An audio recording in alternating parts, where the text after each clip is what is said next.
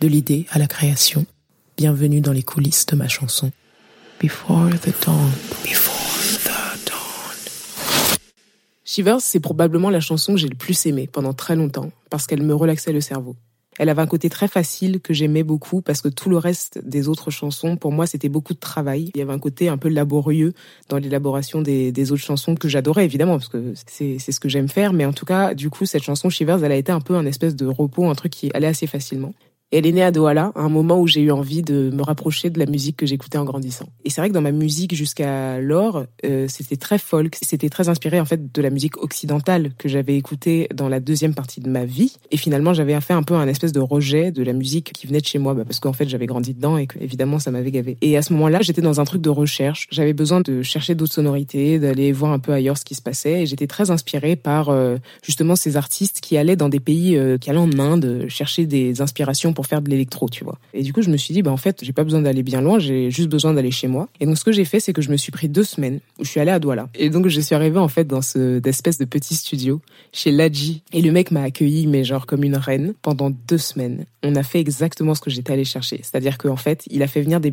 potes à lui qui étaient musiciens. Il y en a pas eu beaucoup, hein. il y en a deux, ou trois, mais euh, pour moi, c'était une nouveauté parce que j'avais pas eu l'habitude de bosser comme ça. J'avais vraiment l'habitude de bosser seul en studio. J'avais pas eu ce truc collaboratif de, de partage et des fusions euh, musicales. Et en fait, on s'était donné comme euh, principe, et c'était la première fois que je bossais comme ça, de sortir du studio tous les jours et d'avoir fait une chanson. Peu importe si ça, on utilisait, on n'utilisait pas, en tout cas d'avoir construit un titre. Chacun arrivait en fait avec une petite idée et on bossait par-dessus, tout le monde mettait ses idées, on rajoutait. Et en fait, ça m'a lâché, ça m'a libéré d'un truc justement très laborieux dans lequel j'étais, et ça m'a mis dans une espèce de fluidité de la création où ce qui sortait sortait et euh, peu importe, on s'en fout. Je sortais du studio, je mettais le truc sur une clé et c'était terminé. Au bout de ces deux semaines, mission accomplie, je repars euh, à Paris avec une clé USB pleine de sons, mais il y avait des trucs de 3 secondes, il y avait des trucs de 20 minutes, il y avait de tout.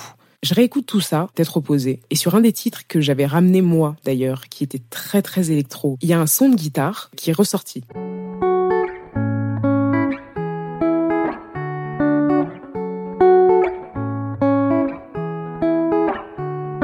Rien de neuf, mais ce truc-là me parlait. Et j'ai sorti ce son de guitare, je l'ai isolé. Et là, j'ai rajouté la tierce de la guitare.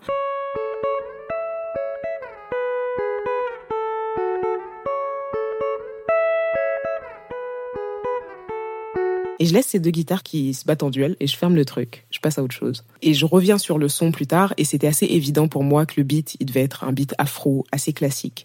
Le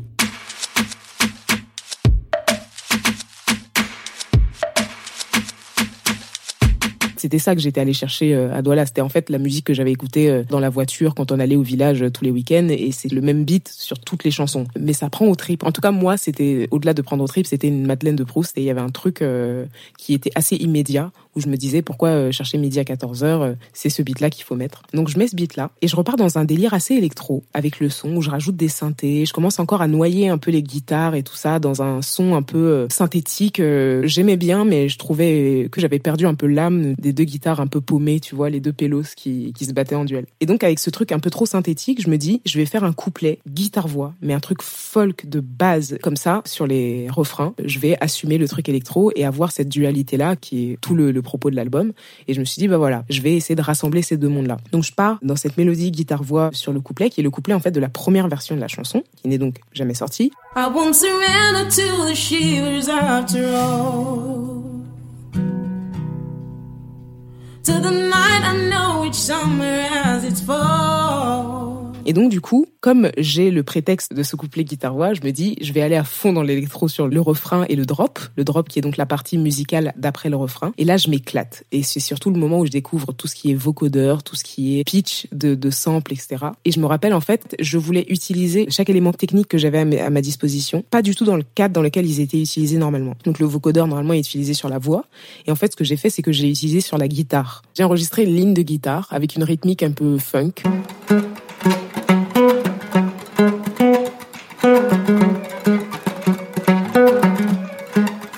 Sur cette ligne de guitare, j'ai mis euh, du vocodeur et je l'ai cuté pour que ça ait l'air d'être un sample. Et quand on écoute la guitare séparément, on se rend compte qu'en fait, on dirait vraiment des samples de guitare qui sont mis bout à bout.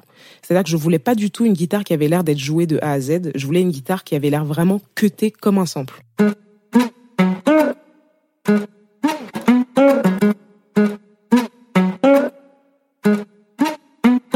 Pour vraiment mélanger encore une fois le son totalement organique d'une guitare et en fait l'effet euh, rythmique et métronomique de, de, la musique électronique. Il y a cette euh, flûte à un moment donné qui arrive, qui est un, élément aussi central euh, du drop. En fait, je l'ai importé d'un morceau qui est aussi dans l'album qui s'appelle Dust to Dawn parce que ça me rappelait un peu cette même vibe, un peu solaire, un peu spacieux en fait. Cette flûte-là, je la fonds dans la reverb et je la pitch aussi.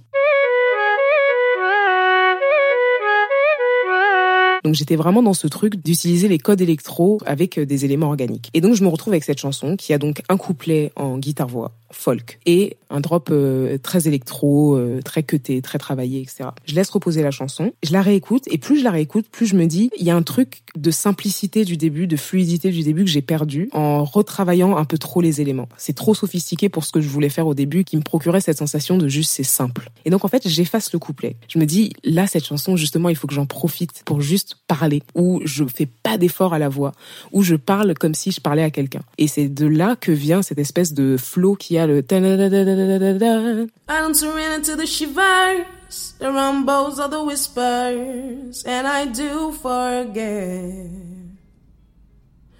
Chasing the light in the shadows. Don't fear the night if you wanna glow, and don't you forget un truc un peu rappé, un peu parlé. D'ailleurs, la voix, je l'ai pas calée sur le temps du beat, je l'ai euh, décalée d'un millième de seconde pour qu'elle soit un peu en retard, pour vraiment créer ce truc de laziness, ce truc, euh, ce truc qui prend son temps, quoi. Au moment où je chante ce truc-là et que je le réécoute dans mon studio la première fois, je me dis putain, je m'entends parler avec l'accent camerounais. Et c'était la première fois que ça me faisait cet effet de d'entendre ça. Et là, j'ai compris que j'étais sur la bonne voie, que j'avais trouvé le le truc simple qui me manquait et le le truc primitif que je cherchais dans cette démarche de partir à Douala et tout ça. Et donc une fois que j'ai euh, trouvé qu'il fallait que je pose cette voix euh, parlée. Je me suis débarrassée de la partie guitare-voix qu'il y avait euh, dans le couplet. Et justement, dans un souci de garder cette simplicité, j'ai ramené l'instrumentation du refrain sur le couplet. J'ai juste mis les deux guitares, celle que j'avais enregistrée à Douala et ensuite euh, la tierce que j'ai enregistrée à Paris, avec la voix. I want to run until the shivers, step down, stay in trouble. Don't you hold me back. Mm-hmm. Une fois que j'ai retrouvé euh, l'inspiration du début, je me suis quand même dit que j'avais besoin d'un élément rythmique dans le couplet. Et j'avais pas envie que ce soit des percussions ou une batterie parce que j'avais besoin de, de construire la chanson et qu'elle évolue au fur et à mesure. Et je me suis dit que j'allais utiliser un élément mélodique pour faire la rythmique. Et donc, j'ai utilisé ce qu'on appelle des plucks. C'est-à-dire, c'est un synthé qui est très percussif. Donc, j'ai commencé à jouer ce, synthé qui fait ça m'a permis de remplacer les percussions par euh, quelque chose de mélodique et de plus doux pour pouvoir monter en puissance après au fur et à mesure de la chanson.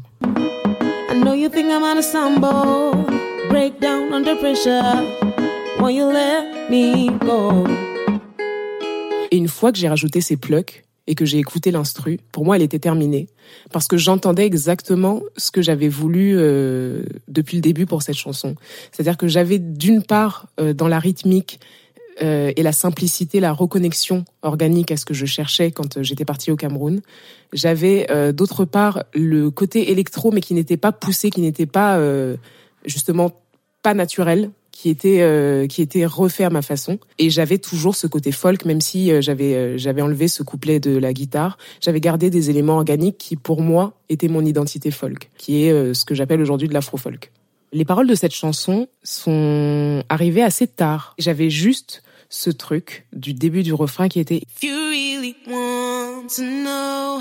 If you really want to know. If you really want to know, if you really want to know. Je parle à quelqu'un, tu vois. Et en fait, le déclic des paroles est arrivé au moment où je me suis dit, je vais être moi. Je vais parler comme dans une conversation. Et je me suis dit, je vais être dans une espèce d'honnêteté euh, un peu unapologétique, celle que m'inspire le rap que j'ai toujours écouté et tout ça, où j'essaie pas de faire du beau, où j'essaie pas de faire des rimes, où j'essaie pas de faire de la poésie évidemment que quand tu dis je vais parler, je vais pas faire un truc beau. En tout cas, je vais pas essayer de d'enrober les choses. Ça veut dire que tu dis quelque chose que tu as sur le cœur et qui te pèse un peu et, euh, et quelque chose que tu as envie de lâcher. Et euh, immédiatement, j'ai reconnecté à ce moment de ma vie où je ne me sentais pas libre du tout artistiquement et je ne savais pas en fait, je le sentais que je n'étais pas libre, mais je ne savais pas d'où ça venait. Et j'ai compris très vite que je m'étais enfermée, je m'étais laissée enfermer dans un dans un genre musical, dans une dans un genre euh, artistique qui était 10% euh, de ce que j'avais envie de dire, de ce que j'avais envie de faire. Et c'était important pour moi de crier que je n'étais pas que ces 10%-là. Pas pour les gens et surtout pour moi, en fait. Et en ayant ouvert cette voie afro-folk dans la musique, dans, la, dans les instruments, j'ai eu envie que les paroles retranscrivent exactement ce moment où je décide de me libérer de tout ce qui me retenait, d'être moi-même à 100%. Et, euh, et cette phrase Don't hold me back, c'est vraiment laisse-moi être ce que je veux être, laisse-moi être libre. Et pour moi, ça retrans, je, je c'était entêtant, je le répétais euh, sans cesse comme un espèce de cri de voilà, je, je viens de trouver la voie que je dois suivre, qui est moi à 100%. Et don't hold me back. Me retiens pas d'aller vers cette voie. Don't need to hear won't be easy. When the battle, don't you hold me back. Mm-hmm. I'm not afraid to start over. Skip the beats the rhythm. Don't you hold me back. Une fois que j'ai compris ce que je voulais dire avec cette chanson, c'est aller très très vite. J'ai écrit un premier jet des paroles où il y avait déjà tous les éléments. Et en fait, j'ai appelé ma manager qui est franco-américaine c'est quelqu'un qui écrit euh, beaucoup et je voulais son avis, je voulais qu'elle m'aide à peaufiner les textes parce que je voulais qu'il y ait rien qui dépasse. Je voulais que ce soit que ça dise exactement ce que je voulais dire. Donc je lui ai fait lire ce que j'avais écrit et elle m'a dit euh, je comprends tout, c'est très juste, c'est très touchant. Et par contre, elle m'a dit je trouve que tu pourrais trouver des mots encore plus forts. Elle a eu ce, ce regard critique sur ce que j'avais écrit et sur beaucoup d'autres textes d'ailleurs, mais sur ce texte-là, je me rappelle très bien qu'on a passé deux journées enfermés chez moi. C'est la première fois que euh, je vivais le travail d'écrire des paroles et de les peaufiner. Le truc que j'avais entendu de Jacques Brel quand on lui disait mais vous avez le don euh, d'écrire des très belles paroles il disait mais qu'est-ce que vous croyez? Il y a quatre ans j'écrivais pas des textes comme j'écris aujourd'hui. Et puis il y a six ans encore moins. Ça se rature ça se raye ça se peaufine ça se je savais que c'était pas le truc qui tombe du ciel et que quand ça tombait du ciel souvent ça venait d'un travail que tu avais fait avant. Mais j'avais jamais vraiment vécu ce truc de s'asseoir à un bureau et de peaufiner un mot une sonorité, une syllabe. Et on a fait ce travail avec Cathy, qui est co-auteur en fait du coup de Shivers. Et c'était hyper, ça m'a appris énormément de choses. Et d'ailleurs, c'est ce travail-là qui a débloqué après l'écriture et le retravail de tous les autres textes. Parce que euh, en faisant ce boulot qui était hyper laborieux et hyper intéressant, hyper passionné, j'ai compris le travail que j'avais à faire en fait. Comment on passe du premier jet, d'un truc qui paraît un peu euh, soudain, qui tombe du ciel, à un truc où les mots euh, veulent exactement dire ce que tu veux dire. Après, une fois que tu as écrit les paroles de toute manière, la chanson, elle, elle dépasse ça. C'est-à-dire qu'elle n'est plus, tu, tu peux pas l'interpréter tout le temps euh, dans l'état dans lequel tu as été quand tu as écrit les paroles, et tant mieux d'ailleurs, parce que euh, sinon la plupart du temps tu, tu craquerais sur scène et autres. Et puis c'est pas dramatique, justement, le but c'était de poser les choses, et puis surtout justement de le dire en n'étant pas une victime, en disant regarde-moi bien dans les yeux. Et euh, d'ailleurs le début du clip c'est ça, je regarde vraiment la, la caméra, et il y a ce truc de regarde-moi bien, regarde-moi bien.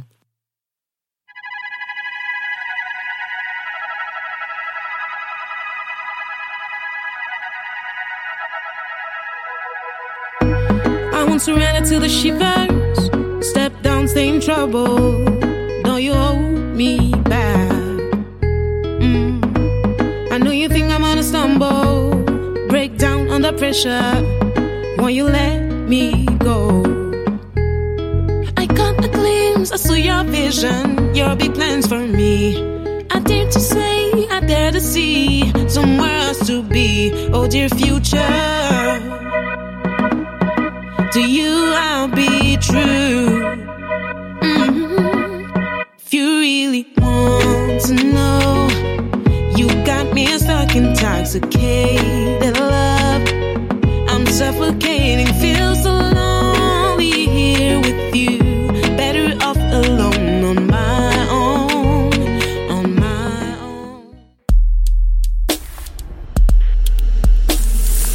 Cet épisode de Before the Dawn a été réalisé par Nathalie Séjean. J'espère que cet épisode vous a plu, et si c'est le cas, je vous invite à laisser un commentaire sur Apple Podcast et à le partager. Je vous retrouve très vite pour le prochain épisode. Before the dawn.